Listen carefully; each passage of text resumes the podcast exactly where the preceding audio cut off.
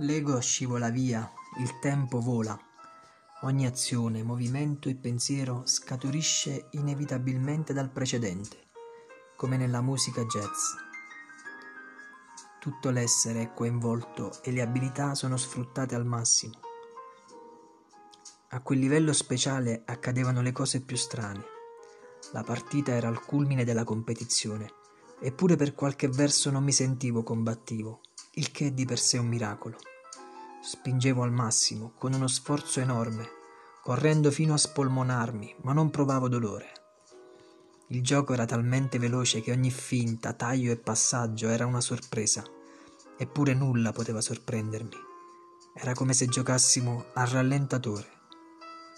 Durante quei momenti magici ero quasi in grado di prevedere l'azione e il tiro successivi. Prima ancora che l'altra squadra facesse la rimessa, la mia sensazione era talmente forte che avrei voluto gridare ai miei compagni Arriva! ma sapevo che se l'avessi fatto tutto sarebbe cambiato.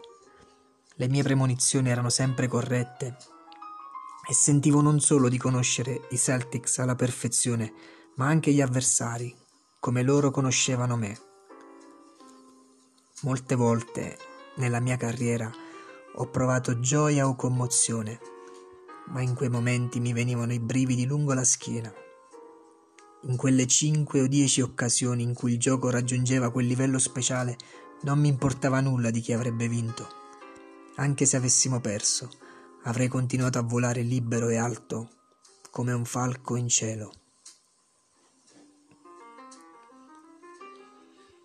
Sono le parole di Bill Russell, proclamato per cinque volte miglior giocatore NBA, che mettono in chiaro alcuni degli elementi tipici che avvengono, o meglio si provano, quando si vive dentro il flusso. Perdita di importanza della sconfitta. Non conta più vincere o perdere, poiché l'esperienza stessa del giocare è talmente gratificante da risultare vincente in ogni istante. Assoluta concentrazione la mente concentra tutto il suo potenziale attenzionale in un solo punto, verso una sola direzione, e le capacità percettive diventano persino predittive. Concentrazione totale su ciò che si sta facendo. La mente di chi è così assorto non ha focus sul passato né sul futuro, ma solo sul presente.